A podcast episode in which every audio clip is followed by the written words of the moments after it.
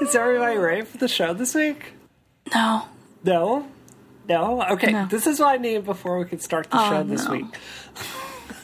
Didn't I So- take enough shrapnel last week? You took a lot, Georgia, and your country needs you to sacrifice more. Um, so I need someone to volunteer themselves as tribute. It can't be Georgia. So, Steve, Maddy, I need one of you to volunteer as tribute. I, I'm, I'm What? afraid, but I guess I guess since Maddy's not saying anything, I guess that she stepped backwards and left. I me don't standing understand what this means. I don't. I you like that ever mattered This- before? all this means is it's bad for me. That's all I have to say. I- You know, Okay, well, I guess I'll do whatever it is. As per, as per usual, You have to say the words. I volunteer as tribute. Okay, well, it doesn't matter because I'm doing what I want anyway. It's be Georgia. so, all right. Just as the capital would.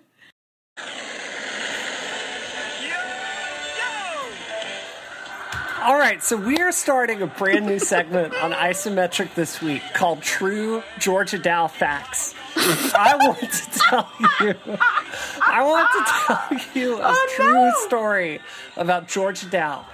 This is true. Georgia Dow gave her life to this country in 1971 after she took upon herself to rent a helicopter and fly to Vietnam and rescue the POWs there. She died in that operation, and her body was shipped back in a C 14 transport plane to Bethesda, Maryland. And then, when they brought her casket out on the tarmac, they heard a knocking. It was coming from inside the casket. Georgia Dow was alive.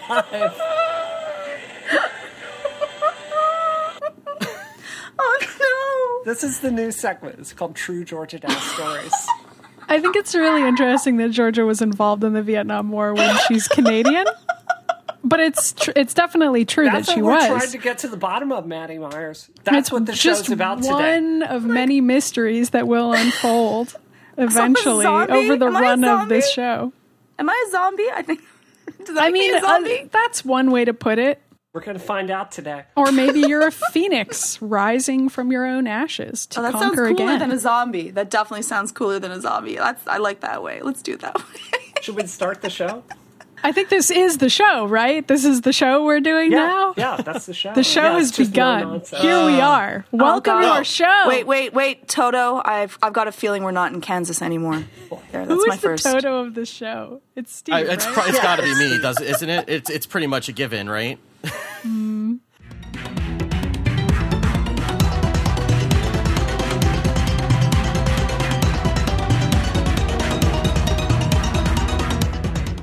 Hi there, welcome to Isometric Gaming with Perspective. Uh, this episode of Isometric is brought to you uh, by Braintree, and we will tell you all about them later. Uh, for now, I am joined by Games Boss at Giant Spacekat and keeper of all facts that are true and wholesome, Brianna Wu. How are you doing, Bri? Well, Steve, we can't start the show. We've got some true Steve Lubitz facts Oh, no. to get to today. so, uh, this is a true story about Steve Lubitz. Uh, Steve Lubitz was born in West Philadelphia, and he was also raised there. He spent most of his days playing basketball out on a playground. And then one day, he got into a fight with a couple of guys that were up to no good, and they started making trouble in his living area. And he got into one- got into a fight, which terrified his mother, and as a result, she sent him away to West Philadelphia to a peaceful area of Bel Air to live with his aunt. That's been a true Steve Lubitz story. That's all true. That that actually happened. Every bit of that. that that's my biography. Yeah. That's why you wear your hat sideways. Well, you know, I, I can't really pull that off, Georgia. okay. Okay. Hmm. Sorry, I went too far. Yes. So, yes, I'm doing well this week, Steve. Thank Okay. you for I, asking. I'm glad to hear it. Do you have Do you have any uh, any stories about Maddy, or should I just go ahe- go ahead and introduce her? I do have some stories about Maddy. Do you want some true? We have uh, editor at the Mary Sue, who is also not spared from this nonsense brigade, uh, Maddy Myers. How are you doing, Maddy? I'm doing pretty good. I Steve, I I used to watch the show that was based upon your life. I I think it might have been a little more exciting than what I know about your actual life though. No offense or anything. Are you sure it was called Alf? I have also seen that show, an equally exciting show. It was a quality show. It was. Yeah, Alf It's- it really holds good. up. It holds up. let's do a separate podcast about Alf. But before we plan that, We have to do a whole. We have to do a whole after dark about Alf at some point. I we would have love to do that. I don't know when that's going to happen. Uh, Maddie Myers is a fictional character from the children's television show Lazy Town. She has pink hair and is often referred to as Pinky by her friends. She came to Boston to visit her uncle, Milford Meanswell, the mayor. Maddy's day always be- begins with performing a song and dance routine to Justin Bieber, which Oh. contains the lyrics Bing Bang Ding a Ring Ding Dong.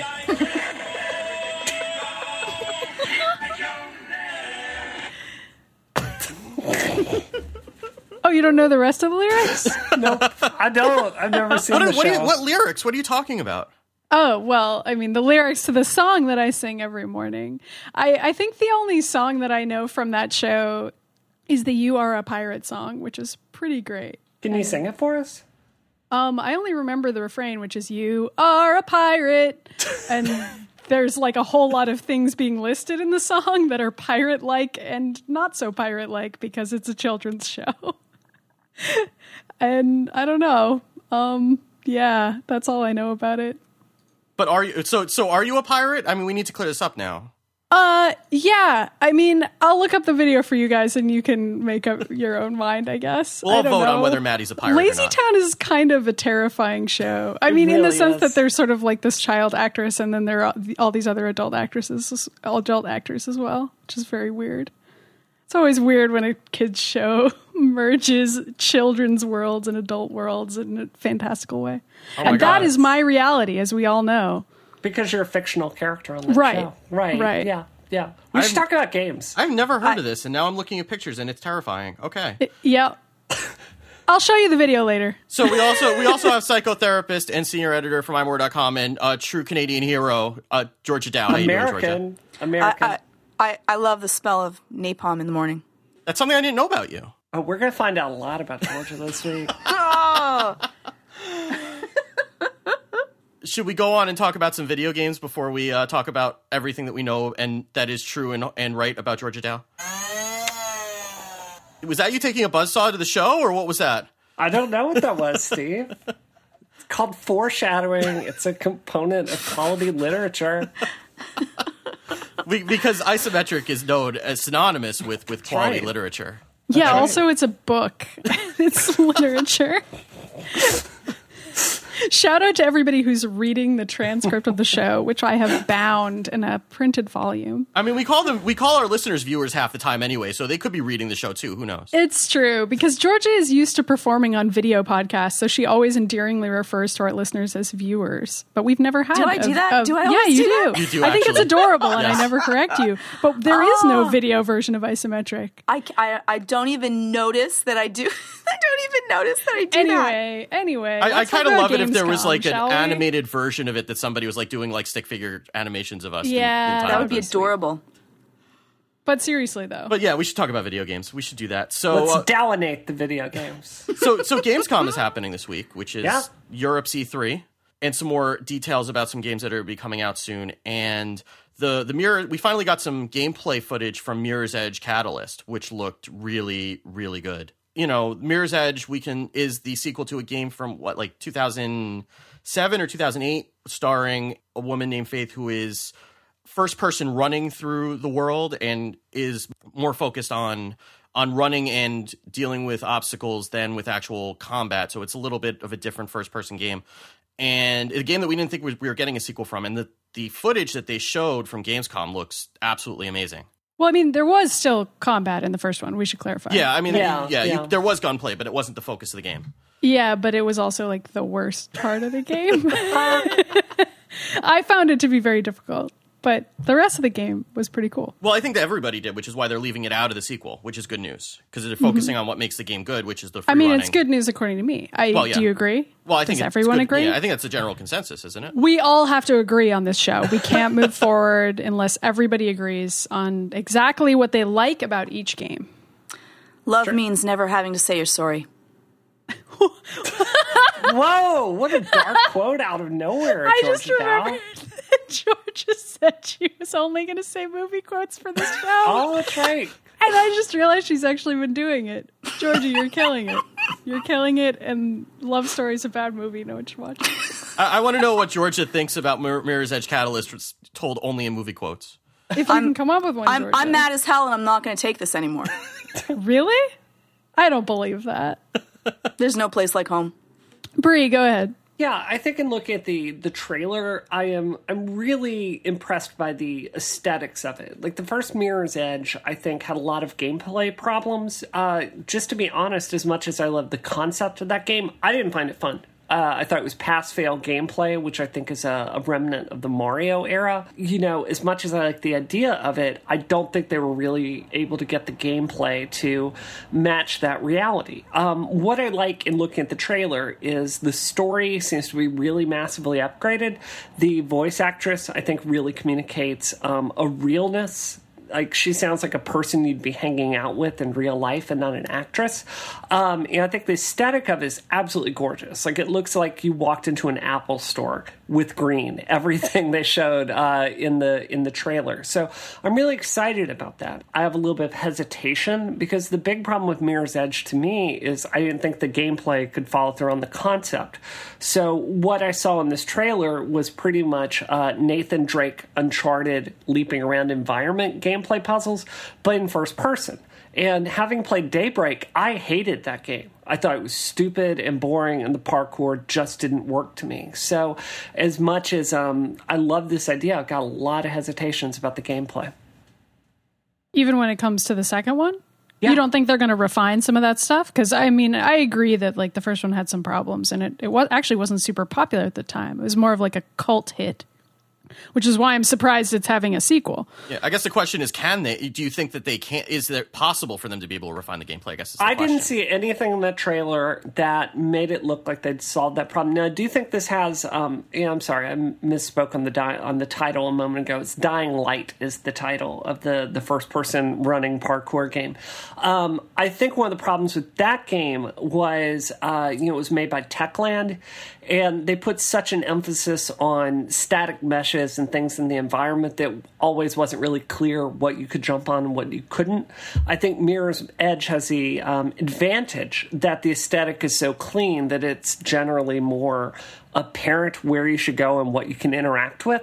But, you know, I just have to be honest, like doing the stuff in first person is not fun. Uh, at least to me. So, you know, I, I hope they've refined that control scheme. Um, but you know, it's the question is if the the emotional carry through with that character can really deliver on the premise this time. I, I certainly hope they do. I I guess I would just say like I. I get what you're saying about the first person thing, and, and some people in the chat room are talking about motion sickness, which is probably an important thing to to note that that's part of why I think the first one and maybe this one didn't succeed. Uh, but I guess the thing about it that I was bothered by was just the control scheme, and that's obviously not something that a trailer can show me. But I, I do remember having some trouble with mastering stuff like hitting the right buttons at the right time when I was falling in order to slide or um, somersault and do all the different things that that Faith can do when she's basically hitting the ground. And I remember finding that timing very difficult. But I mean, once you get it, you get it. But but that learning curve, a lot of people aren't going to get past. So I guess I'm saying I feel like they should make it easier, and that might help. And I, I'm sort of hoping they just straight up make the game easier. Yeah. And I very strongly agree. I don't. I cannot tell from the trailer whether or not that's the case because that is purely an issue that I had with the control layout and like the timing of the jumps and how forgiving those jumps and landings were. You know, like there needed to be a more forgiving window of time during which I could press recovery buttons, and there just wasn't. I mean, I was thinking about this particularly in context with the Tomb Raider trailer that we're going to talk about next. And, you know, I think if you know, if Faith's abilities have expanded to make certain things easier, like wall running easier, or you know, there's some kind of skill tree, um, or if there are multiple ways to like uh, solve a section, um, yeah, I think that will will solve the main problem of Mirror's Edge. But I want to be really clear. The main issue for me with Mirror's Edge is when you were playing Super Mario Brothers in 1985, you would try to run across a gap and you would die, and then you'd have to repeat the level.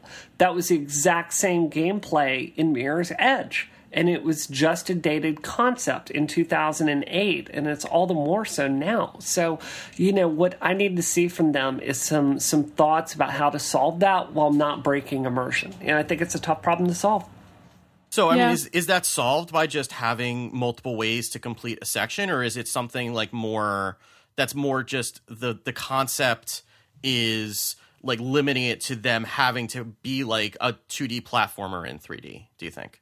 Ah, I think the iOS uh, version of Mirror's Edge was very successful. It took that formula. This one the first games for iPad, um, and you know broke that formula down to jump, swipe up to jump, swipe down to slide, and you know it was a lot of fun.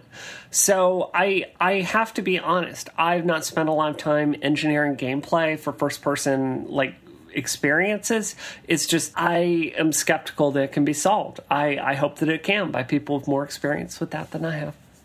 I think that the thing for me was that I never got any character attachment. Mm-hmm. And if I don't have any character attachment, then, and, and if the gameplay isn't a lot of fun, so if the gameplay is a lot of fun, I don't need character attachment and I can just enjoy the game because of a movement or a fluidity or something that I get to figure out things that are in the thing. But the secondary thing would be like character attachment. If I love a character, I can also, you know, even if the gameplay is a little bit off or it's a little bit difficult, I am enjoying being this character and I can end up dealing with that. And I didn't feel that with Mirror's Edge, even though I did enjoy the iOS version of the game. But I just lost it because I was like, meh, okay, it became dull and kind of, I, I'm, I was, I don't know, it, it wasn't enough to keep me going to want to complete the game.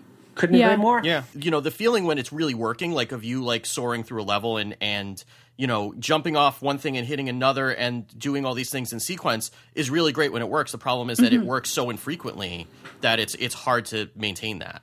Yeah, that's the stuff that dreams are made of. Right. And and I don't know how you do. Georgia. I, it's got to be doable though because they've made like 3D skateboarding games and 3D snowboarding and skiing games that have that same flow feel to them with a really good level. So this shouldn't be that different from that in an ideal sense because there are these sliding segments and almost skateboarding like segments in, in some of the movements that Faith does that like at, at its best reminded me of good versions of that game but at its worst I mean, that's terrible. but yeah, I, I, it doesn't seem like an unsolvable problem to me. I guess I'm playing the role of the optimist on this show, and I'm utterly shocked by it because this never happens. But um, I, I guess I feel like I saw a lot of things in the first Mirror's Edge that seemed like they could be better, and I I am hopeful that they will be. But obviously, I don't know. And it and it's not great to me that that Rhianna Pratchett is not writing it. Although of course she's writing Tomb Raider instead, but she wrote the first one and she's not writing the second one. And she said that almost nobody from the original team is there, which could be good or bad. before before Bree unleashes the fury, we should probably uh, we should unless you have, anyone else has anything else to say, we should probably take a break. And uh, we can tell you that this episode of Isometric is brought to you by Braintree, which is code for easy online payments. Uh, if you are someone who is developing your own app, you really need to check out Braintree. They're the payment solution that's used for companies like Uber, Airbnb, Hotel Tonight, Living Social, and Munchery. Um, they have made the payment experiences in those apps uh, seamless and magical, and now you can get the same experience in your own app. Uh, they have excellent customer service and simple integration, so they get you ready to receive your payments quickly. And Brain- Braintree's continuous support plus fast payouts means you'll be prepared as your company grows from your first dollar to your billionth. They they stop you from having to say, "Show me the money." Yes, that's exactly what they do. um, they give you a full stack payment solution. They support PayPal, Apple Pay, Bitcoin, Venmo, cards, and more with a single integration, and it's with you on every platform. And they give you uh, fraud protection and fantastic customer service, and they pay you very quickly. So to learn more and for your first fifty thousand dollars in transactions fee free, that's a lot of transactions. Go to BraintreePayments.com slash isometric, and thank you very much to Braintree for sponsoring Isometric and all of Relay.fm. So I guess let's talk about Tomb Raider. Yes. Um, so we got our first look at the gameplay from Tomb Raider, and it sure seems like there's an awful lot of murder in the game. In case you were wondering, worried that there wasn't going to be. It showed about five minutes of Lara sneaking around uh, camp and uh, blowing a bunch of stuff up and killing some people by dragging them into water and and sneaking behind them and shiving them in the neck because that's what you do in a AAA game. And so uh, that's kind of a different feel than than both the first Tomb Raider and from some of the the trailers that we've seen that were, were showed uh, the last time that we saw it, which had famously uh, Lara Croft sitting in a psychiatrist's office talking about Mm-hmm. about uh, you know her experiences and her and her post traumatic stress. So, uh, Maddy, you actually wrote about this for the Mary Sue. Do you want to you want to talk about what you were thinking about this? Yeah, sure. Uh, so this trailer, it's it's not technically the first gameplay we've seen. We did see a little bit of gameplay of Lara fighting a bear and sort of some of the other NPCs at, at E3 this past year. But even that footage, uh, I said in the piece, sort of reminded me more of like what we saw the old school Lara Croft doing in in her much much older original games, where she did kill a lot of animals, which is not my favorite part of those games, but um, it's it's definitely part of it. And so that's that all made sense to me. And I'm not wild about the portrayal of the psychiatrist's office, but that's that's kind of what I start to get at in the the last bit of the piece. Um, so I did see a lot of people on Twitter and everywhere talking about how violent Lara is in this new footage.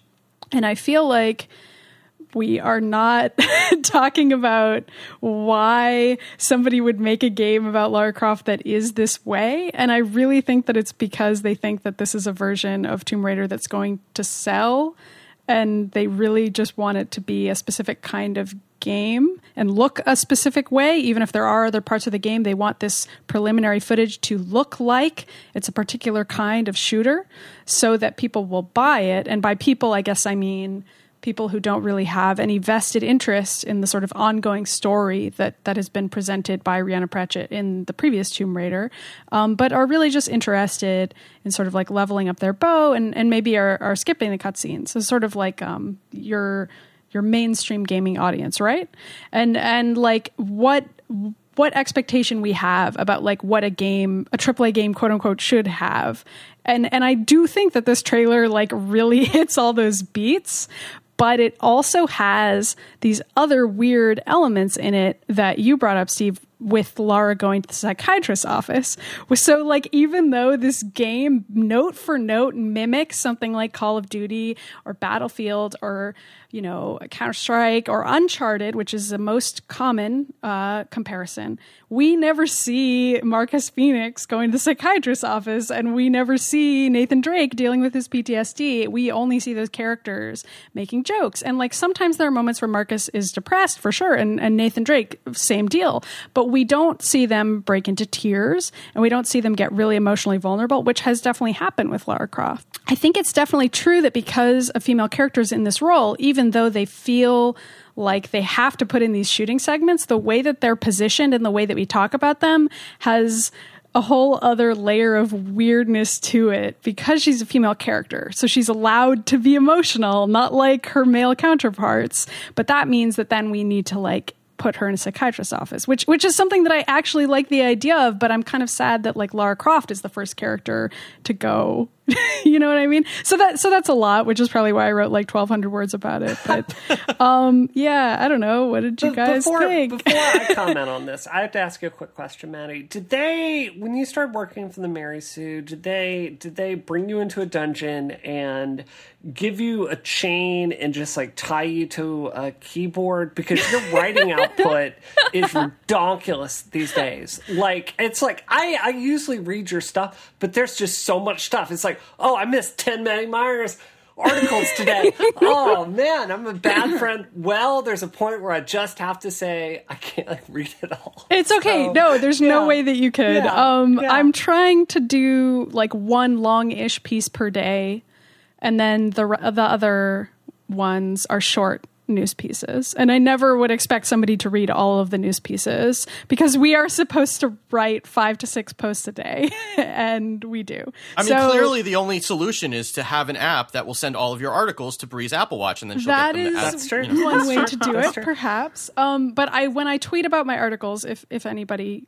wants to know, I do try to only tweet the longest one or the one that I think is most interesting because I decided when I started this job that it would just be too much, even for alleged fans of mine, to read every single tiny news post with a funny GIF in it that I write. So um, I'm I'm only doing the the tweets to editorials. But even that, I know one editorial a day is a lot to read, and obviously I don't cover video games every day. Like yesterday, I wrote about the Deadpool movie, um, but Tuesday there was a lot of Gamescom coverage, and so I did write about Lara Croft that day. So, I mean, I do like that at the Mary Sue I can write about other things besides games. It's it's made it easier for me to come up with stuff to write about. But that's that's a separate thing. That's more of a personal thing about Maddy Myers' life, which is going pretty darn well, if you ask me. So, so let me talk about Tomb Raider. Um, you know, I'm a Tomb Raider mega fan, um, or at least this last one. Like, I have talked to press so many times about the merits of this game. Like, NPR asked me, they were doing a segment about, you know, video games with good representation versus bad representation. And, like, you know, they did a long segment on Tomb Raider with me commenting on it. Like, I'm a mega fan of this game. I've beaten it on PS3. Xbox, Xbox One, PS4 multiple times. I love this game. I, I know a lot of the Crystal Dynamics staff professionally at this point. I was very concerned with this trailer um, for the same reasons you just said, Maddy. And, you know, the first game, I felt like I resonated so fiercely with that version of Lara Croft because I never expected to live to 30. I, I truly didn't. And like, you know, I have a full blown case of PTSD. I have flashbacks every single day. Um, you know, I've been in therapy about this for a really long time. So, this version of Lara Croft that is so vulnerable but finds that strength inside of herself is a character that I love more than any other video game character. And I could tolerate the extreme amount of violence in the last one because you know, all the people there were kind of under the influence of Himiko, and it really was a situation where Lara was going to die if she didn't kill. So I could understand that. Um, what I saw was very, very disturbing because it was just straight up murderous gameplay. I do want to say, while we were talking on the show, Rhianna Pratchett did tweet about me with some of my concerns. So I'm just going to read what she said. She said, What's been shown uh, of Rise so far has covered a lot of different aspects, including Lara versus environment, Lara versus tombs, etc. While I'm not going to comment on the violence, it's worth mentioning that this sequence is very, very far into the game. So, you know, maybe it's at a point where the narrative can justify it the same way that um, it did in the in the last game. So, you know, I'm going to trust the Tomb Raider team about that because I know the love and the passion that they have for this character. I, I do have to take a minute and push back on you kind of giving some static about the, the, the psychiatrist's office. Yeah. Um, it bothers me that we have movies all the time where someone is shown in a in a traumatic event like they're kidnapped or they're shot at and you don't see the aftermath of that mm-hmm. which is going to be them in the psychiatrist's office like dealing with PTSD and if you're saying like Marcus Fenix doesn't ever end up in the psychiatrist's office well I mean that's because of toxic masculinity. Like that's not a blow on like Lara Croft is able to express emotion in a different way. I really identified with that, and I loved the realistic portrayal uh, of those consequences. And I agree the scene itself could have been done better, but I I love that they're showing the fallout for that. I don't know. I just it's why it's so disappointing to see this gameplay, which is kill everything in sight. Yeah, I also want to say like the the stealth segments that I saw in there. I am tremendously skeptical that you know Lara Croft can work Metal Gear Solid style. I, I just flat out don't believe it. And I didn't believe what I saw in the trailer. I played a lot of Tomb Raider, and, you know, I see the way that they've upgraded the engine and tweaked the abilities, and a lot of it makes sense. But the stealth gameplay stuff, it's it tends to be pass fail, and I just I, I don't I don't enjoy it. I can't see it working here. I guess I guess the thing about the first Tomb Raider is also that I mean there are a lot of ultra violent games and and to, the first Tomb Raider did get there, but it made you feel like there was some thought put into it, and it wasn't just you know running and gunning and, and blowing a whole bunch of stuff up. And that's a uh, granted context is everything, but that's what that's what kind of was concerning about that gameplay footage is just that it seemed like it was every other game that we see right now where it's just protagonist just gunning everybody down and not really talking about the you know what happens, the thought behind it. Well, I feel like the reason why they show that footage in the context of Gamescom is because that's how they believe that the game will be sold, regardless of whether this is actually a big component of the game. I mean, I don't, I can't prove that. Although Rhianna's Rhianna Pratchett's tweet also leads me to believe that I'm right about that, which is to say that I think the game is still going to continue the narrative that I liked in the first game and probably have an explanation for why that's happening, but that's not what was being sold in that trailer. You know, like they were not selling the story to us or like Lara as a character that the audience is assumed to be able to relate to. They're selling her as like a cold killing machine because they think that that is what is going to sell the game to that audience and like make them feel excited. And I don't know. I, I just think it's sort of a weird commentary on like how game marketing works and like different contexts and like which parts of the game they feel they can show to different people, but also which parts of the game they feel obligated to still include so that they can sell the game to as many different types of people as possible. And the result is kind of uh, disingenuous. Like, I mean, even with the first Tomb Raider, I'm sure you guys remember people complaining about the fact that Laura seems so regretful about committing all those acts of violence in the game, but then goes and shoots another 200 guys. And like they keep having sequences like that in the game. And there are just so many people on that island. Like hundreds and hundreds and hundreds of cult members are on that island and you've got to kill them all. And like that that is pretty unrealistic and and it's kind of silly. And i know why the game is like that but but there is kind of that i hate to even use the phrase but ludonarrative dissonance between the story that we're being told about like lara who in reality would probably be really upset about having to kill like one person, let alone five people, let alone 600, right? I mean, I don't know. It's just silly. I, I think that, but I think that criticism is a little unfair for two reasons. You know, t- Crystal Dynamics is a business at the end of the day. I am looking at Tomb Raider and I see logical upgrades on the engine. A really good example was there's a sequence in the trailer where you um, mark a person's head with a bow and you do it to two people in a row and then you release it and then it goes out of stealth and shoots both of them at the same time. That was solving a certain, I don't want to say problem, but a, a difficulty with using the bow in the first one.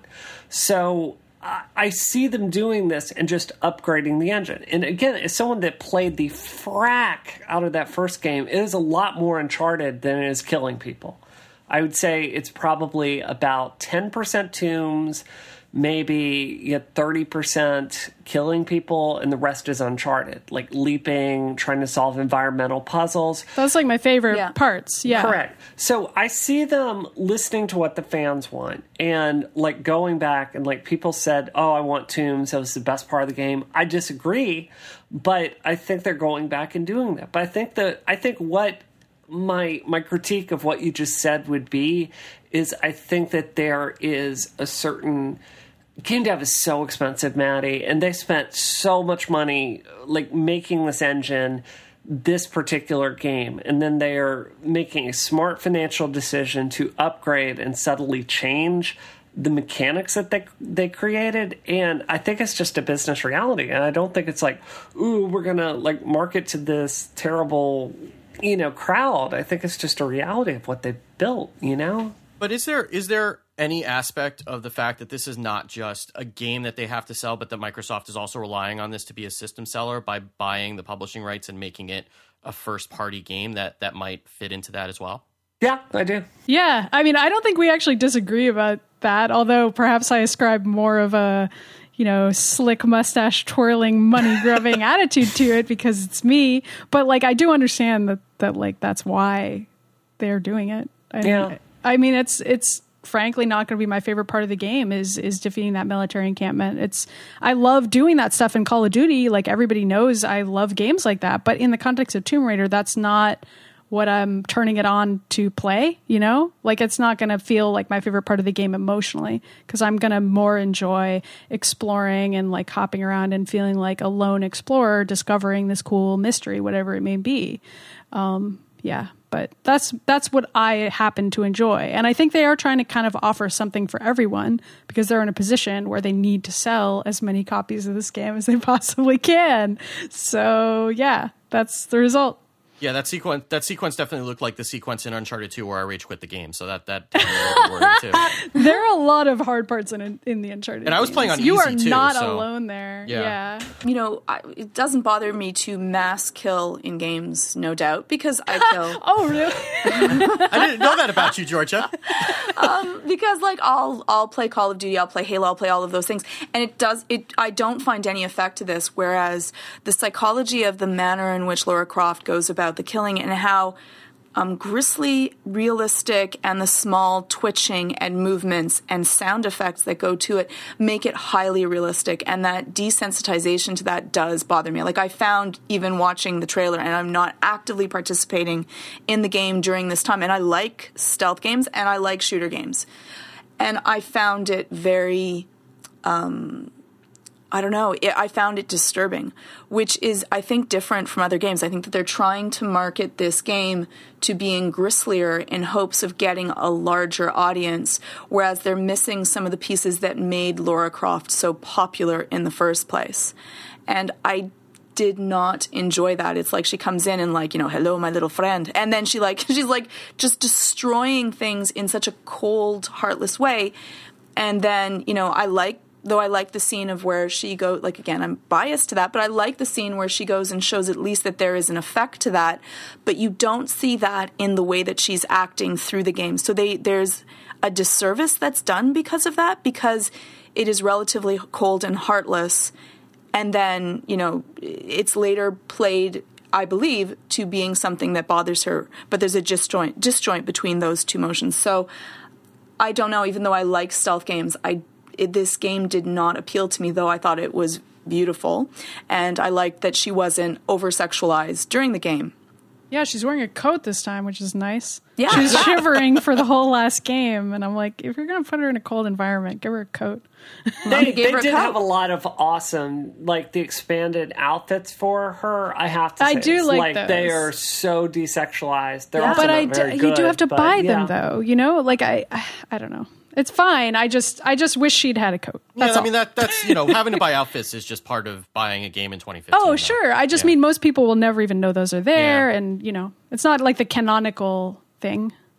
Hey Anyway, guys, I think isometric is getting too serious. I think we need some nonsense. Oh. All right, uh, guys. So we're not being sponsored by Squarespace this week.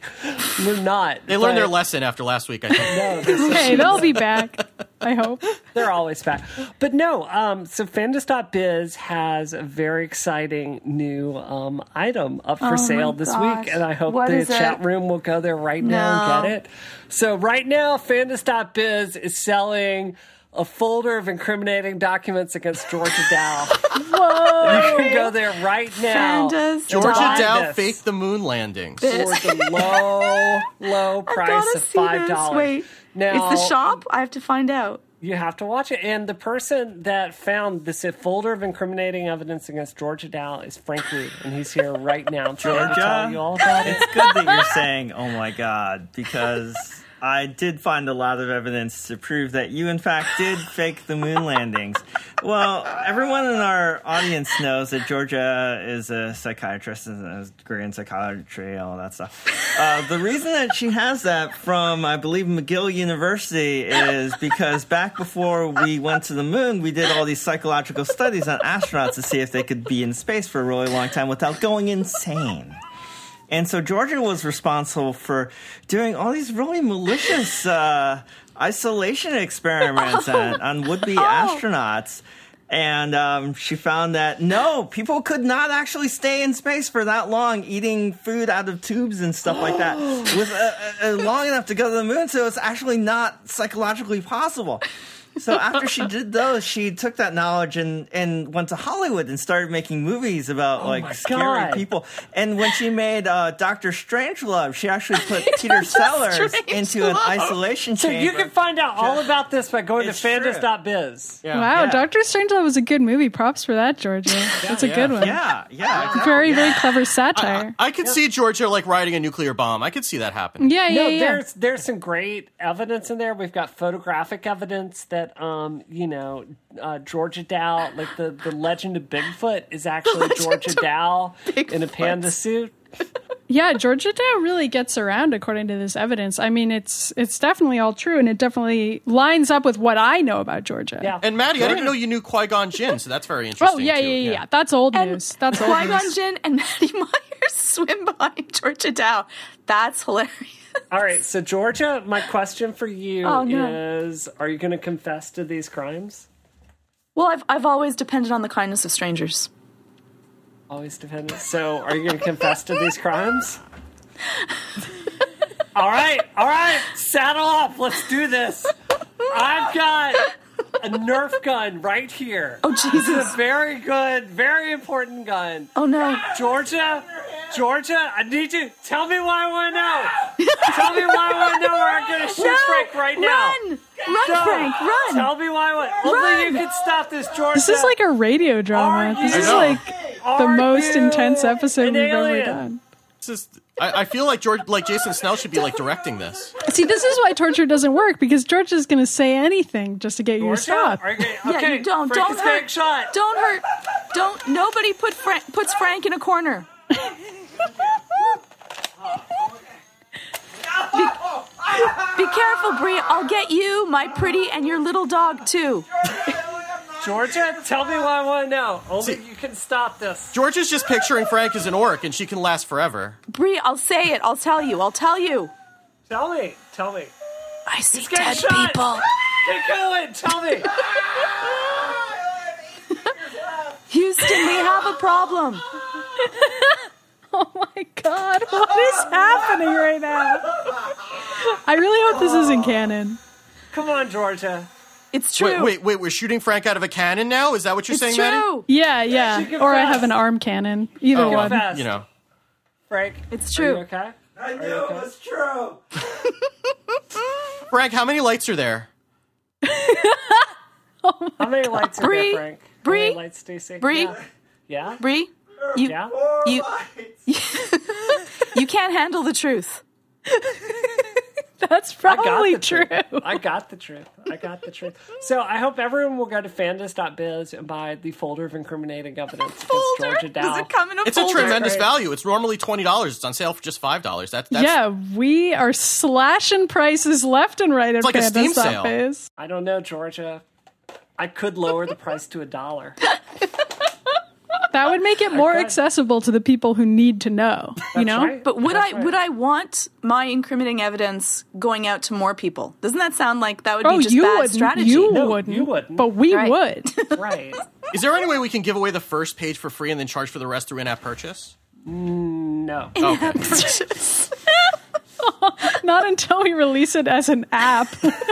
And like yeah, the- Georgia, it did occur to me that, Oh, no. like, I thought that maybe you would want to know what was in this document. Oh, my God. You know, that would be incriminating, but you've got to go buy it yourself. So also, she already $5. knows everything because it's her life and she lived it. So Right, right. she right, might 'cause want to know true. what we know, though. Well, so she to would be need fair, to buy it. Maddy, you and Steve are also in these Well, incriminating we're we're I'm sure. just looked at the third Yeah. piece of that. That is hilarious. Did you hmm. Photoshop that? That is hilarious. Frank These are real it. photographs. No, There's you no didn't. You Photoshop didn't. Photoshop. No, there was no Photoshop. We know what you do in your Canadian backyard. Yeah. I mean, you know. Yeah, everyone knows now. Finally, the truth is out there. All right, Uh, get- Steve, get Mike Steve, on that. All right. Start the next segment. All right, so let, let's let's start. Start the next segment. Oh my god!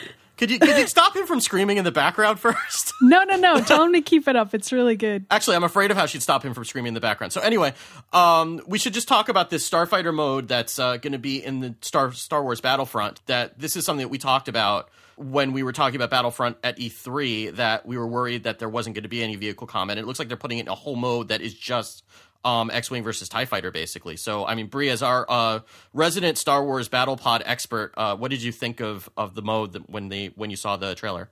Well, I, I I saw it, and I'm really concerned that they're pulling a um you know a rebel assault with this, you know, um or what was it? What's Rogue the name of the GameCube? Uh, Rogue Squadron with this, you know, Rogue Squadron was kind of the the mass market version of TIE Fighter. And um, you know, the most interesting part of the X Wing and TIE Fighter games were the tactical differences with all of the craft like um, you know uh, tie fighters can be blown up with one hit but you got a lot of them so you can make a lot of errors. Um, you know uh, a tie defender flies completely differently than like an x-wing does and a a-wing is actually a superior craft in my opinion to an x-wing.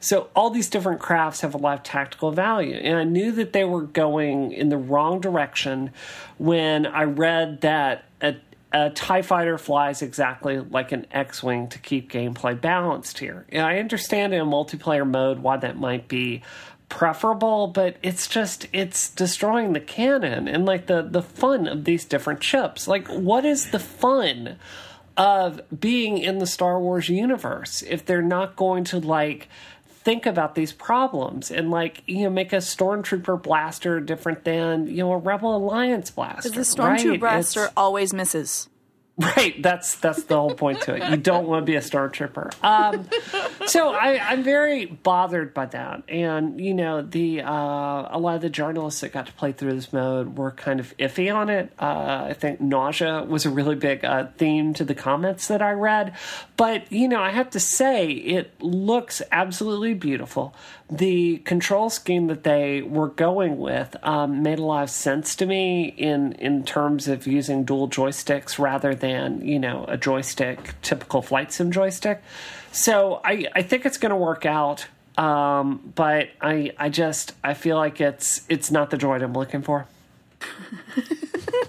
I, I feel like we have this co- we have this debate every time that Very something nice. like this comes up, just because I loved like the Rogue Squadron and Rogue Leader games, and and because I don't get you know I don't get the the same kind of intricacy that you do, and I just want to blow stuff up.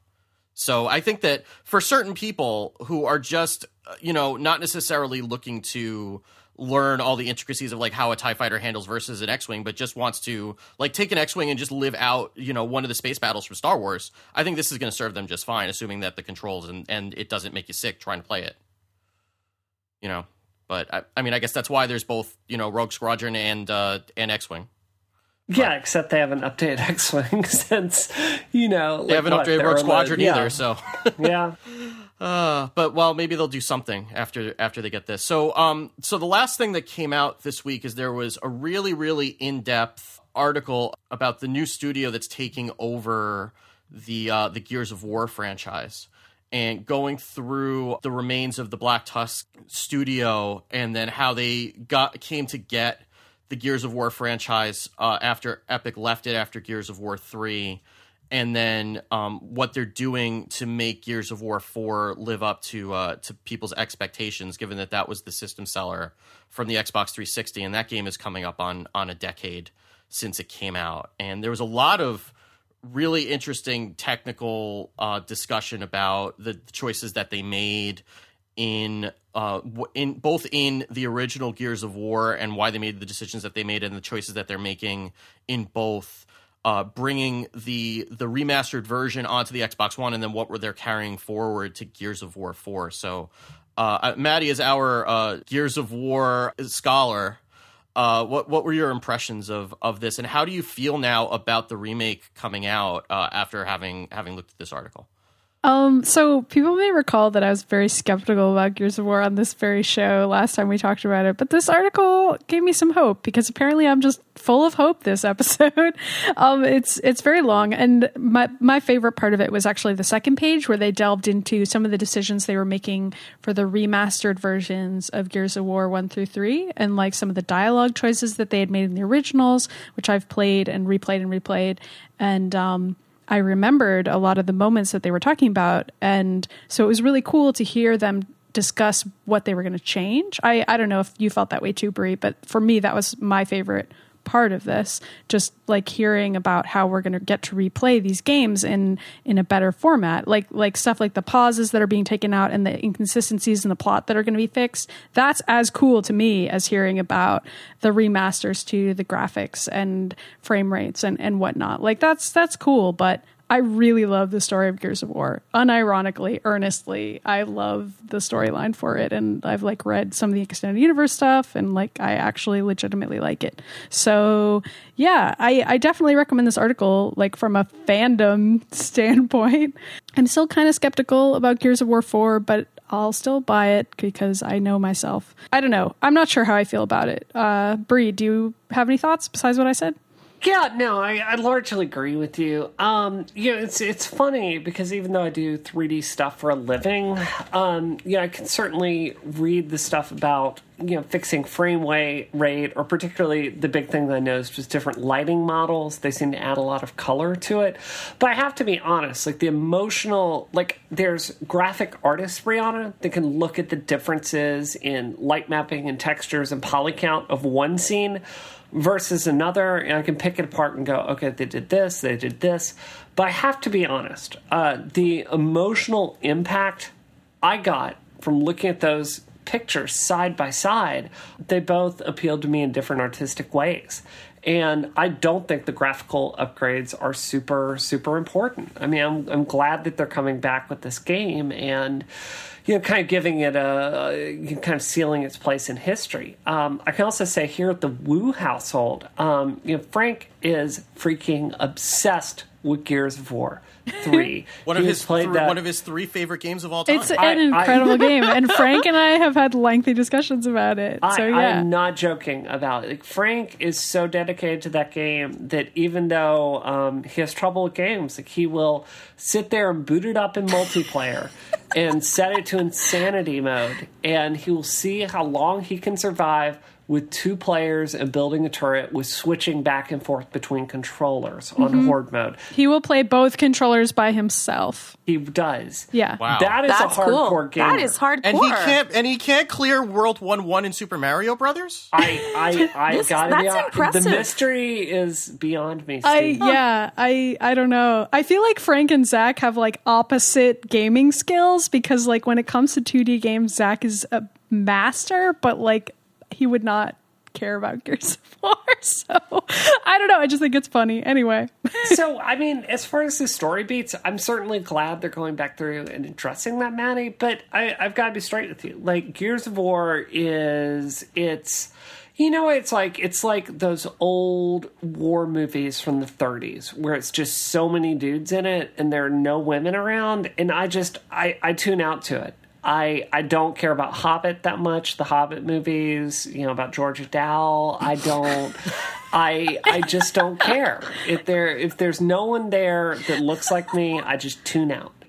I, I will buy this game because Frank will shoot me if I don't. but, you know, they're not. This is where I don't understand with the coverage. Are they bringing Horde mode when they release Gears of War 2 and 3? Are those coming? Or, like, because I know they're not adding it to Gears of War 1 when they re release it. It sounds like they're going to because they both, both they, uh, the reason that they're not bringing it as it just wasn't in the first game, and it sounds like they were on a really compressed timeline, and they just didn't have time to do any anything like that. And they're also realizing after the fact that they need to bring the multiplayer more up to modern standards, even if they're keeping the single player uh, more true to the original game.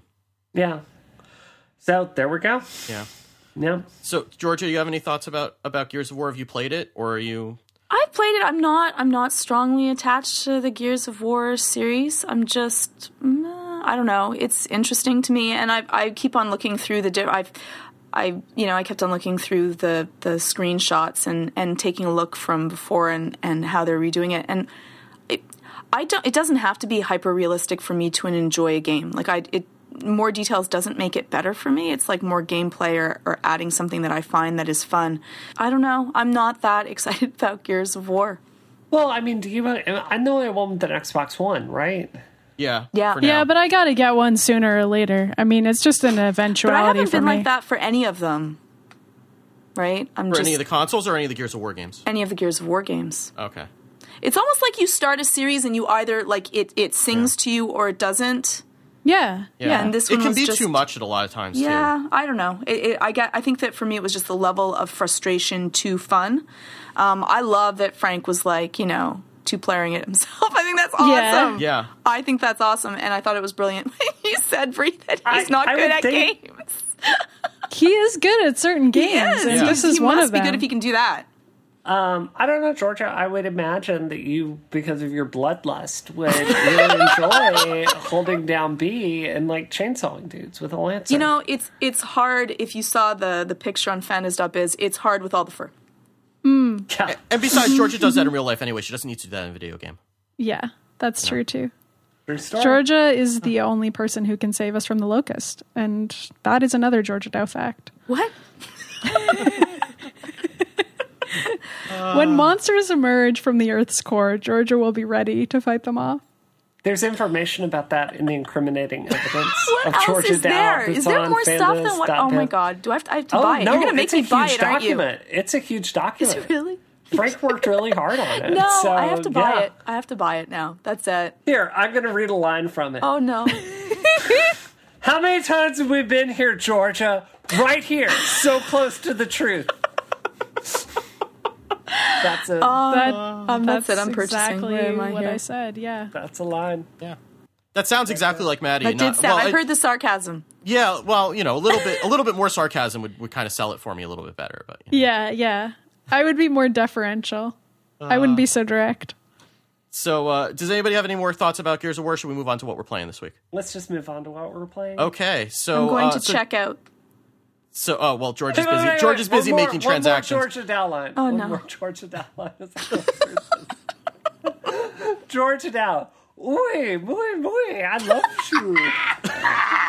the frog-like creature kisses the Jedi. Oh god. Can't do any more though, Brie, because they're not going to buy the cow if they can get the milk for free. This is like an important extended universe document for isometric I show canon. Everyone needs to purchase it. I want to have that as my ringtone when people call me. Free That, going. that could be arranged, by the way. You can pay your, your friendly editor a, a reasonable finder's fee, and that could be arranged. I want that. I want that. All right, let's talk about. All what so. Maddy, what do you play this week? Um, okay. So I played a ton of video games this week, except they are all video games that I've talked about on this show before in nauseating detail. So I'm not going to talk about any of them again, but I guess I'll just say that they were Mario Kart, Super Smash Brothers, Marvel vs. Capcom 3, Street Fighter, Third Strike, and Street Fighter 4 those were the games that I spent my week playing, and they were all very good. And I have been enjoying having people over and forcing them to make me versions of themselves to play and Smash and designing their attacks. That is something about Smash that I think is really fun. The end. Did you get the new uh, the new N64 stages yet, or not yet? I did not, but we did get Ryu, and Zach has been playing as Ryu in Smash, and also as Ryu in Street Fighter. So it's like this whole hodgepodge of Ryu in my house right now. Um, my God. yeah. I found Ryu to be a really. I mean, I'm comfortable with Smash at this point, but I think that downloadable character for Smash, if you're trying to figure out the translation of how to play Smash, that Ryu character is a really good Yeah. like, bridge to it, and I'm really happy that they added him. Yeah, I I found him fun. Um, Zach is really into it because he he likes playing as Ryu and Ken when we play Street Fighter. So I think he likes sort of having the crossover there. For me, I I don't really care so much about it because I like just playing Smash the the normal way. But for Ryu, they do allow you to do a lot of the inputs. Like you can still do quarter circles and stuff, and the attacks will actually be more powerful if you do the inputs in that way. So it sort of rewards you for having a little bit of Street Fighter knowledge, and that that's a cool thing to do. Uh, maybe a little bit unfair, but whatever. He costs like six dollars, so you know it's got to be a little unfair by by its very nature because not everybody's going to buy that. Anyway, it's sort of a weird choice too to have him in that game. But I was I was frustrated they didn't bring in Cammy or any of the women Yeah, from Street Fighter. I- you know, yeah. Or Yeah. Chun Li even. That would have been cool. Yeah, or even like any of the women from Street Fighter, or even Chun Li. Like we could have. Well, you know. Yeah, yeah, yeah. Well, Chun Li yeah, Chun Li's yeah. more synonymous with the with the series than than Cammy is for you know most people who 'Cause are she was only- there earlier. Yeah, 'cause Yeah, but- for most people who are only like familiar with Street Fighter from like having played in arcade in the '90s. I mean, I think they felt they had to pick one, and they picked Ryu. But it's still, you know, maybe if a bunch of people buy Ryu, they'll they'll do more. But I love don't. Juri. I love her so much. She's the best character that series ever came out with. Like design wise, just oh, love that character.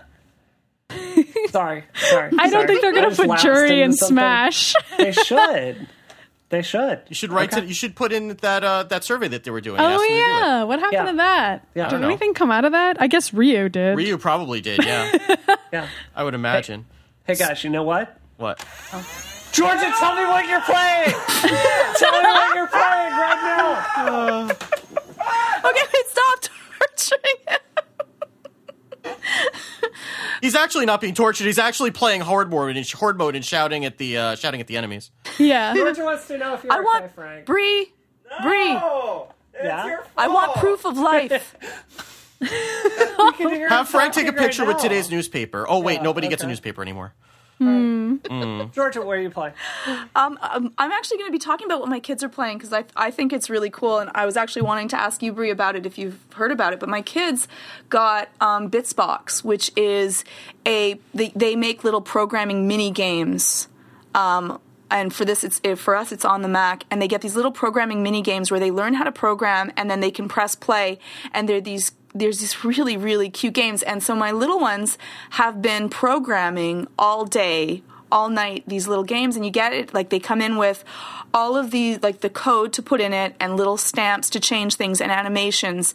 And the coolest thing is that they're starting to understand the rules of coding and they love it. Like this is what they want to do all day and it's called Bitsbox and it's just so cool. And i don't know brie if you've heard about it I have not, but I am telling my assistant to write them and find out about this as a member of the press so I can talk about this because I have parents who ask me at least two or three times a day how they can teach their children to code. Yeah. So this sounds awesome. So this It- is like a subscription thing. This Yes. is like a nature box type thing, and they Yes. send you. Huh. they send you different they, they send you stickers they send you the, the pages to code now you know my my my six year old he doesn't type very well so it's a little bit frustrating at times because you know if and i have no clue of coding so i'm actually i love doing it with them because i don't know about coding and i'm starting to learn like little tiny things like closing the brackets to find out if your code works or not and so it can be a little bit frustrating but I love it, and they're just completely addicted to it. And you can tell the coolest thing is that they they're now starting to make their own code. So they're they're starting to like change things so that they can change the amount of time that goes by before the ball leaves the screen, or making things really big or really small. And so it, it's just neat because they're really learning the language with it, and it's called Bitsbox. And it's it's just I think it's really neat. And if you're hoping that your kids learn how to code and uh, grow up to become Brianna, this this is a neat idea to that. You can you too can grow up to be Brie. Yeah, I should get this for my daughter because she's been after me. She wants to make her own game, and she's we've been trying to find the right thing for her, and this looks really good. Let me Hey, do that. Georgia? Georgia? My name is not pronounced Brianna. It's Brianna. it's pronounce it, Brianna. Pronounce it. It's I'm, I'm Canadian. Brianna is like the Marioification of Brianna's name. Uh, does that mean I'm allowed to get away with it? No, no Oh. one is. Not on this show. Uh, That's true. All right. So Bree, what, Bree, Mario! Bree, put Oh, the no, put no, the put don't. the Bree, the taser put the, Put down. the drill down and tell us what you're playing. Oh, well, actually, uh, you know, Frank is here. He's live. He's actually going to tell you about an experience he had uh, playing this week. So, this is really important. So, one of the things we talk about a lot on Isometric is the need to see yourself represented in games. So, I'm going to let Frank tell about his experience playing a game this week. So I played Sleeping Dogs, which was, The was PS4 remake of it. yeah, it's actually really really cool because um, there are no white people in it. Well, there are a few white people, right? Oh, they, they didn't really count. I didn't remember them. um, they're like the the white Zulus of uh, of the game. so, what did you think of the game? What did you think of the game? Um, no, I actually thought it was really cool. Um, I've been to Hong Kong a couple of times, not in a long time though, uh, back in the '80s, and um, it was it was a really good recreation of kind of the crazy energy and just sort of like randomness and you know people crowded in the street selling pork buns. Oh my god! Oh my god, pork buns! I got to eat pork buns in this game, like the best food ever, other than General Gao's Yeah, you're chicken. like walking along. You're like, oh, I want a noodle bowl. Like Yeah. you don't even need any help. But you're like, I sure could go for a noodle bowl right now. exactly, yeah, so it was cool seeing your own culture, like yeah. It it, it, so. it, it really was. It, was. it was very cool. Um, it was neat seeing you know. Uh, the yellow man, not as uh, you know the crazy villain with the razor sharp hat, or or you know um, the comic relief or the sidekick or anything, but like all the characters Yeah. were. Um, yeah, that was that was really neat. Yeah, I- I, mean, I really for me, that. you know, I'm very biased towards Chinese guys. I think they're hot, you know. So Yeah. to me, to see, I'm not. You all heard here. that. I, I'm not joking here. For me to see like an Asian protagonist that isn't represented as a computer nerd, but he's a sexy as frack. Like dude, that's That really cool. other dudes. but he's cool, right? Yeah. Like he's got style, he's got self confidence. It's just not a, a stereotype that you see. yeah, self confidence Yeah. is something you don't see in a lot of Chinese characters in, in movies and stuff. Yeah, yeah. yeah. Unless they're like, "Yeah, I'm awesome," and then they get eaten by a dinosaur like two seconds later. cool. Like Jurassic World. Yep, that happened. So uh, anyway, Frank played Sleeping Dogs. Um, I forgot to talk about this last week on Isometric. Um, so one of my very favorite games is Streets of Rage two and three, um, and that came out for the 3DS this week. Um, you know, I bought Streets of Rage before. I, I bought it on PS3. Um, you know, I bought it on different systems, and I can never really get into it. Um, here it's the best translation of the game I've seen in a long time. The colors really pop. The um, the the the 3D effect isn't gimmicky at all. Um, it really kind of pops out on the screen in a way that uh, really makes it more immersive. Um, they also this is a really critical feature. They have the level select code built into the game from the very start. So if you want to play level eight, you can just jump to level eight. So uh, it's a really, really good version of Streets of Rage. It's absolutely worth six dollars. So I would uh, say that. We also got Rare Replay this week um, for Xbox One. Um, I have to be honest, like I was trying to play Battletoads with Frank on it. Oh God. And uh, really, I'm, this And how'd isn't that go, joking. Brink? Like, sucked. yeah, I it got to a point where it, it it doesn't just let you play that game, it also lets you set it to infinite lives, and it also lets you rewind it Forza style. So like the turbo tunnel parts, you can just rewind your way through and get it. And Frank and I were failing through that tunnel for about 20 minutes. And I said, baby, for the good of our marriage, we're going to stop playing this right now. Um, I, I have to be honest. Um, I don't feel like a lot of those games really hold up. Battletoads, at its core, was kind of a ironic comment on the Teenage Mutant Ninja Turtles, and you know it shows in the presentation. Like it is a, a game made by you know twenty something twelve year olds, and uh, it really shows. So I don't think that holds up. Um, Perfect Dark. I I am really good at that game. I played so much of it. Um, I love that game, and I think it's it's worth buying that game just for Perfect Dark. But Perfect Dark Zero is an abomination, um, and I really don't think RC Pro Am or Cobra Triangle or any of the other rare games really hold up. Steve, I'm not as big a fan of uh, Banjo Kazooie as Oh. you are. I'm a fan of the characters. I'm not a fan of the game. The game Yeah. is not. The game does not hold up. We got it when it came out for the Xbox when they re-released it for the Xbox 360, and Yeah. that is like the pinnacle of the dark days of 3D platformers on the N64. I, I find it to be a superior game to Mario 64 mechanically. I do. But, you know, it's got the same problem that Battletoads does with kind of just you know, it's a it's it's it's a game for adolescent boys, you know, and women are barely in it and you know, when we are represented, we're super sexualized and it's just it's it's it's frustrating. But I I do think that game and Perfect Dark hold up enough to make it worth the purchase. Um, and you know, like it's very rewarding to be able to go all the way through Battletoads and beat it. I think so. Finally, with unlimited lives. So Did yeah, you get to no. try Jet Force Gemini at all?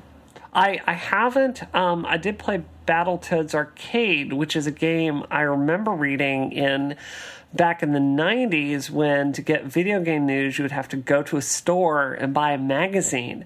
And i remember seeing screenshots of it and i always thought it was canceled uh, because i never actually saw one in an arcade. Um, that game is there. It's not good it's it's really really bad and it gets gimmicky very quickly. Um, Jet Force Gemini, I know a lot of people compared Rev 60 to that when it came out, so I probably should do that just to see the style of it. Yeah, the art style looks a little bit looks like a distant cousin of Rev 60 a little bit. Cool, cool. Yeah, and Yeah. I remember playing it. I don't remember anything about it, but I, remember, I know I saw a lot of people getting really excited about it. So, Cool. so I got uh, Galak-Z this week, almost like an Asteroids is a roguelike um, from the people who did shows uh, Skulls of the Shogun, and I, I it's one of these games that I am really, really enjoying, and I will refuse to recommend to anybody because I don't think that it's. I, I think that I'm wired for it, and I think that it's difficult in a way that's going to turn a lot of people off. But for some reason, I'm it's working with me really well.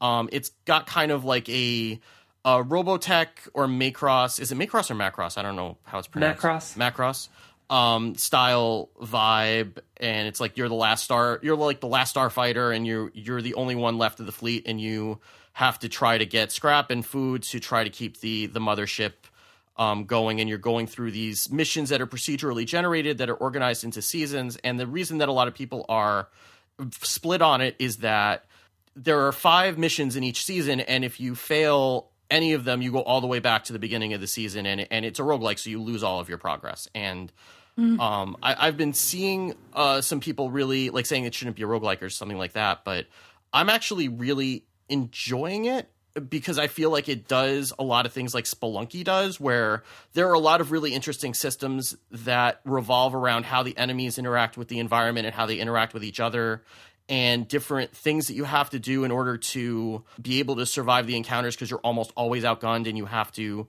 think about it really carefully before you engage an enemy and you can do things like there are different rival factions you can kind of bait one into following you and then get it to attack the other and get them to take each other out and then finish them off or get them to fly into a lava pit um, and there's a point where i'm in the second season and uh, supposedly it's at the beginning but i haven't found it yet where you actually get to turn your ship into a mech and That's start cool. slashing people so um, I love I like it a lot. I've it's actually gotten me back on the exercise bike for the first time in weeks, which has been kind of something that I've been struggling with, and I've been wanting to play it whenever I can. Um, but I completely recognize that this is a very niche game in the way that I was complaining that Bloodborne was a very niche game, and so I don't know that I can recommend it. But if that sounds like something you might be interested in, I think it's it's awesome. So I'm Cool. really enjoying that. Um. So, does anybody have anything for housekeeping this week before we, uh, or or any other facts that we need to re- release about Georgia before we let, let these No. people go? I I will say um, I could probably say this. Um, yeah, I'm going to be missing quite a few isometric shows in the next uh, month. Uh, it's actually going to be like three in a row. Jeez. But we have a cavalcade of awesome, unbelievably good guests that are going to be here. So um, don't don't fear. And we're also going to do tape segments that Steve will play on the show. I've committed to as this. I'm not here. So um, it will be like I've never left your your house, your car or house. depending on where- Bree's actually behind you right, Right, now. right. Yep, yep. That's per Don't usual. turn around. I just I have a couple quick. I don't know if anybody else has anything else. I was guesting on a couple of podcasts this week. I was on Tanya DePass's show, Fresh Out of Tokens, uh, this week, talking about uh, you know how we do some of the things about how we do the show and parenting and the Wolfenstein thing, and and that was a lot of fun. And I also was on um, Jeremy Yoder's podcast, uh, Geek Cross, talking all about uh, Judaism and geek culture and Jewish representation and and what it's like to uh, be a Jew in a world that celebrates Christmas. So. Uh, and those were both really, really a lot of fun. And so I'll have links in the show notes if you want to check those out. Great. Um, so, and as far as the show notes go, you can find those at relay.fm slash isometric or at isometricshow.com. Uh, you can rate and review the show on iTunes. We really appreciate it. It helps us out a lot. Uh, you can also send your email, your feedback via email to feedback at isometricshow.com. We got a lot of great notes about uh, the show that we did last week, and we really appreciate everybody taking the time to send those in. And we do. Wait, wait, wait, wait. Okay, we have to talk about this Okay. because I actually read our show reviews for once, and there was someone out there who was really upset at Maddy and I for insulting Adam Sandler on the show. Oh, They called us Seri- is faux that serious? feminists. I'm not joking. They called us faux feminists for like, um, for like not understanding that there were people out there What? that loved Adam Sandler deeply, and they like, oh, it was a whole paragraph of hate. So if you were still listening to the show, because you said you listened to 50 episodes of the show, It's a lot of like episodes. you said that, like right, that's a lot of time to not understand that Maddy and I like have opinions about stuff or whatever. I feel like that person has not like Really? Googled Adam do? Sandler lately. Like Adam Sandler has been saying some racist stuff and some sexist stuff. Like oh, he's Yeah. terrible. you, Like the- sir, are the faux thing. feminist. If you're still a fan of this guy, you gotta Google him, man. Didn't the, didn't the Native Americans kick him out from the movie that Yeah, he was the- making with he's them? made Yeah. he's making a movie that has really bothered the Native American community that worked with him on it and left the set. And I I mean, like he said other things that are horrible. so you should look it up if you are a fan of him and decide whether you still want to be a fan. And I have zero regrets about laying hard into that jerk. Yeah, yeah. So my message is Adam Sandler sucks. he sucks. Yup. He sucks. If you like his movies, you suck. as a person. If you still do, then yeah. I mean, I Yeah. like those his movies when I was a kid, but like, yeah. not But if you're anymore. an adult with an adult brain, you might want to go back and rewatch that and see if like you still had that child. Yeah, and wonder. like if you Yeah. care about the issues that we talk about on this show, then you've got to realize that Adam Sandler's body of work is not on our side. Like, That's what I can't figure out. Like this person is a fan of isometric and Adam Sandler. I don't know. I don't. I think also what? people like don't go back and rewatch stuff that they enjoyed when they were kids, and sometimes when you do, it can be really disappointing. But um, in this case, I guess I would say do it before you recommend those films to people, because Yep. yeah, yep. So if you agree with Maddy and I, get out there and review our show. And I want the headline to be finally Adam Sandler gets what's coming to him on isometric. I want to see that. I want to see one person that actually did that. That sounds great. Right. Or, you know, review all the information in the folder of incriminating evidence against Georgia Dow. And maybe yeah. talk about all the revelations inside and how that relates to how it's like lost. It's we could be like reframing Lost- Lost the past isometric episodes. episode. Yeah. Uh, isometric was purgatory all along, Yeah. or something. Georgia actually built the hatch. Oh wow! Yeah. Also, there's pandas inexplicably on the island with us, That's and it will that's never be explained. That's And you'll true. learn about Georgia's secret connection to Adam Sandler in that in that. I hope so, and he will guest star. No, he will not. No, he will not. I wouldn't. I wouldn't do a show with him on it. I, He no, will thank not you, be Adam. one of the guest hosts Right. when Free is no. out. no, we should we should ask him and just see. Yeah, we should just see what he We should ask him. He might say yes. I actually would not. I hear the Pixels movie isn't doing too well. He might say yes. he needs the money. No, he doesn't. No, he does not. He is the fifth highest paid actor in 2015, and I wrote about it for the Mary Sue. That's and that a was the joke, saddest right? news item I did this week, and it is real. It's not a joke. Guys, let's conclude the show. I love Alf. when is this show? Let's talk. Yeah. Anyway, so we're, we are as always part of the amazing Relay.fm network, unless there's something in the incriminating evidence that will uh, that will put a stop to that. And you can also find all of us on Twitter. Uh, the show's account is at Isometric Show. I am at Wicked Good. And Bree, where can people find you? I'm about to tell you, Steve, but then I need you to end the show. it's time to end the show. But I can't end the show until everybody tells everybody You can says their find Twitter handles. At Space Cat Gal. And, All and- right, end the show, Steve. Maddy. Tell everybody your handle. I'm Samus Clone on I'm Twitter. at Georgia underscore Dow before Frank gets hurt again. So thank you for listening. Thank you to Braintree for sponsoring us. And hasta la vista, baby.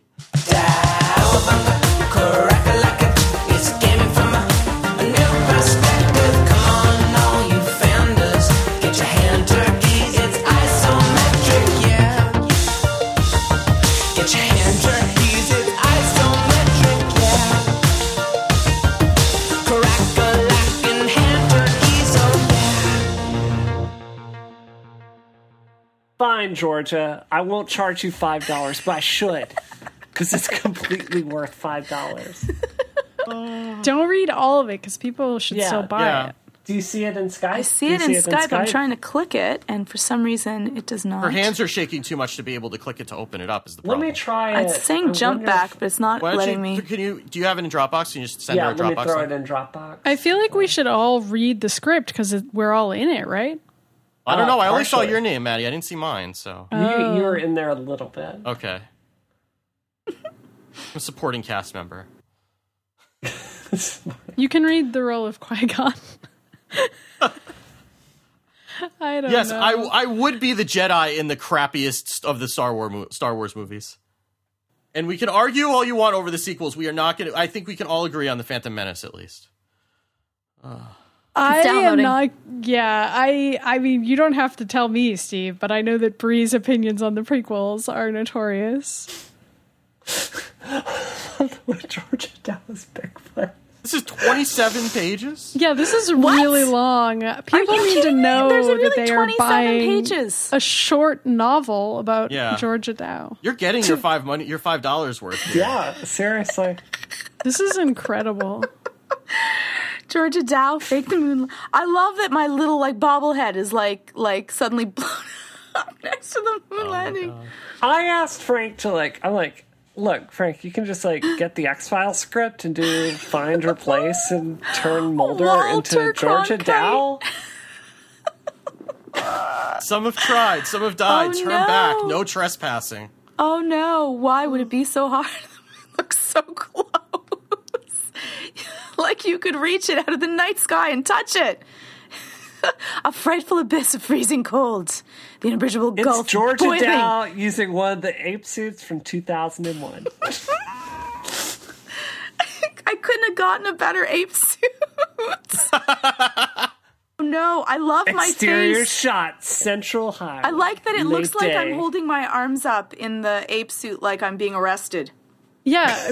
Are we skipping ahead to the script? There's so much here. I don't amazing. Are we going to read this or are we all just going to scroll or like what's happening? But George's love for trickery didn't end there. I'm only on Maddy Myers has her hand on her face, rubbing her eyes. Maddy Myers. what are What my, are my choices? Georgia Dow. About a hundred miles of nothing in each direction. Maddy Myers. Where would Where they, be, they going? be going? Georgia Dow. We've got two choices. One of them is wrong. Oh no. Oh, oh no. So I have to be honest, as we were like assembling Oh my god, there's a picture of me with the president. there's a thing. And one of them is actually a lizard man. Oh. Sorry. I'm sorry. Georgia Dow So- installed lizard people at the highest level of the US government. And there's a picture of him with, and his face is staring, and there's like sorry. Georgia, it's funny that you think anyone can understand what you're saying right now. I like I don't even know I don't and I've got this happy little innocent face. I'm like, Hey, what's up? oh. This is this even a good? This isn't even good. We're all just laughing too hard. Okay, Oh, everybody no. needs to just buy this. Clearly, we can't do it justice, but this is a delightful fan fiction slash totally real movie script based Oh, on God. reality events that transpired about between oh, me real. and Georgia Dow And Qui Gon Jinn years ago on a Texas highway. And Captain Kirk. Captain And Kirk. Spock. How do you Yup, get to Captain yup. Kirk? Several Star Trek heroes make an appearance here. This is So, a did pretty Did I see extensive. Wooloo in there at some point? Yeah, What, Wooloo, what? not not Not the you Sulu. would Okay, think. so I have to be honest. So we took the the, the we took the script from Phantom Menace. yeah, I copied and pasted it in there, and then I just did like we replaced the words like you know Jar Jar with Georgia Dow. And it's really funny. Like, Which up? page? Like, Which page? Georgia Dow. And the best This part is so nobody would ever know because everyone's blocked that movie out of their out Wait, of wait, their Yeah, wait. I Which don't pages even did I have to read with you? Uh, yeah. this- There's no Is that page still numbers. in Yeah, there's page. Well, I'm doing it in a PDF. Page 17 maybe? 17. Okay, I'm going. 16, 17? Okay, I'm going to 16. Oh Georgia my Dow. god! Used to save the me again, hey? Oh no! I'm Jar Jar. Georgia Kill Dow. me, Bree. I'm Jar Jar. Squeeze me. But This is yeah. horrible. Used to save me again, hey? Mer, was Mer, did you spake? I didn't write this. Blame George Lucas. You said in big doo doo this time. no, X to um, squeeze me at the Moda Grand safe place would be Otagunta. Tis where I grew up. Tis safe city. They all stop. Wow, I don't think we're giving the Jar Jar actor enough credit. But seriously, so as we were writing this Georgia, I had this conversation with Frank constantly. I go, Frank, okay, look, I really mean this because he'd be like, let's let's tell him Georgia Dow killed some people. And I go, no, we can't put anything in here that would make Georgia Dow lose her license. Thank you. Like, that's Thank you. far. That's I too don't know. This Jar Jar So- stuff is really damning, Brie. I feel like she could be in some serious Yeah, trouble after this she gets could. out. Yeah, yeah, no, that's out there. You shouldn't have. Qui Gon, Maddy Myers, and Georgia Dow run into a murky lake and stop as Georgia Dow tries to catch her breath. Who am I? Am I? I don't Brie? even remember Who's the Maddy? movie well enough to know. Am I Obi Wan? I think that would make you Obi Wan. Yeah. Yes. All Yeah. right, that's acceptable. I mean, I'm not Steve is Jar Jar. Apparently, Steve I'm is like an insurance Leeuwen. adjuster or something. You are. You are. well, you'd know if you saw Alien. Well, you know, I already told Frank it's not happening with with My Little Pony. So, All right. All right. All right, guys. I right. think I'm going to bounce. all right, let's go. Let's go watch some Trump, and I will. uh and I will collect your, your files for uh, further damning evidence. All right, great, great, great. Okay. The truth is out there, guys. All right. The truth is out. I want to believe. right. Have a good night, everybody. Have a good night, chat room. Bye, everyone. Bye.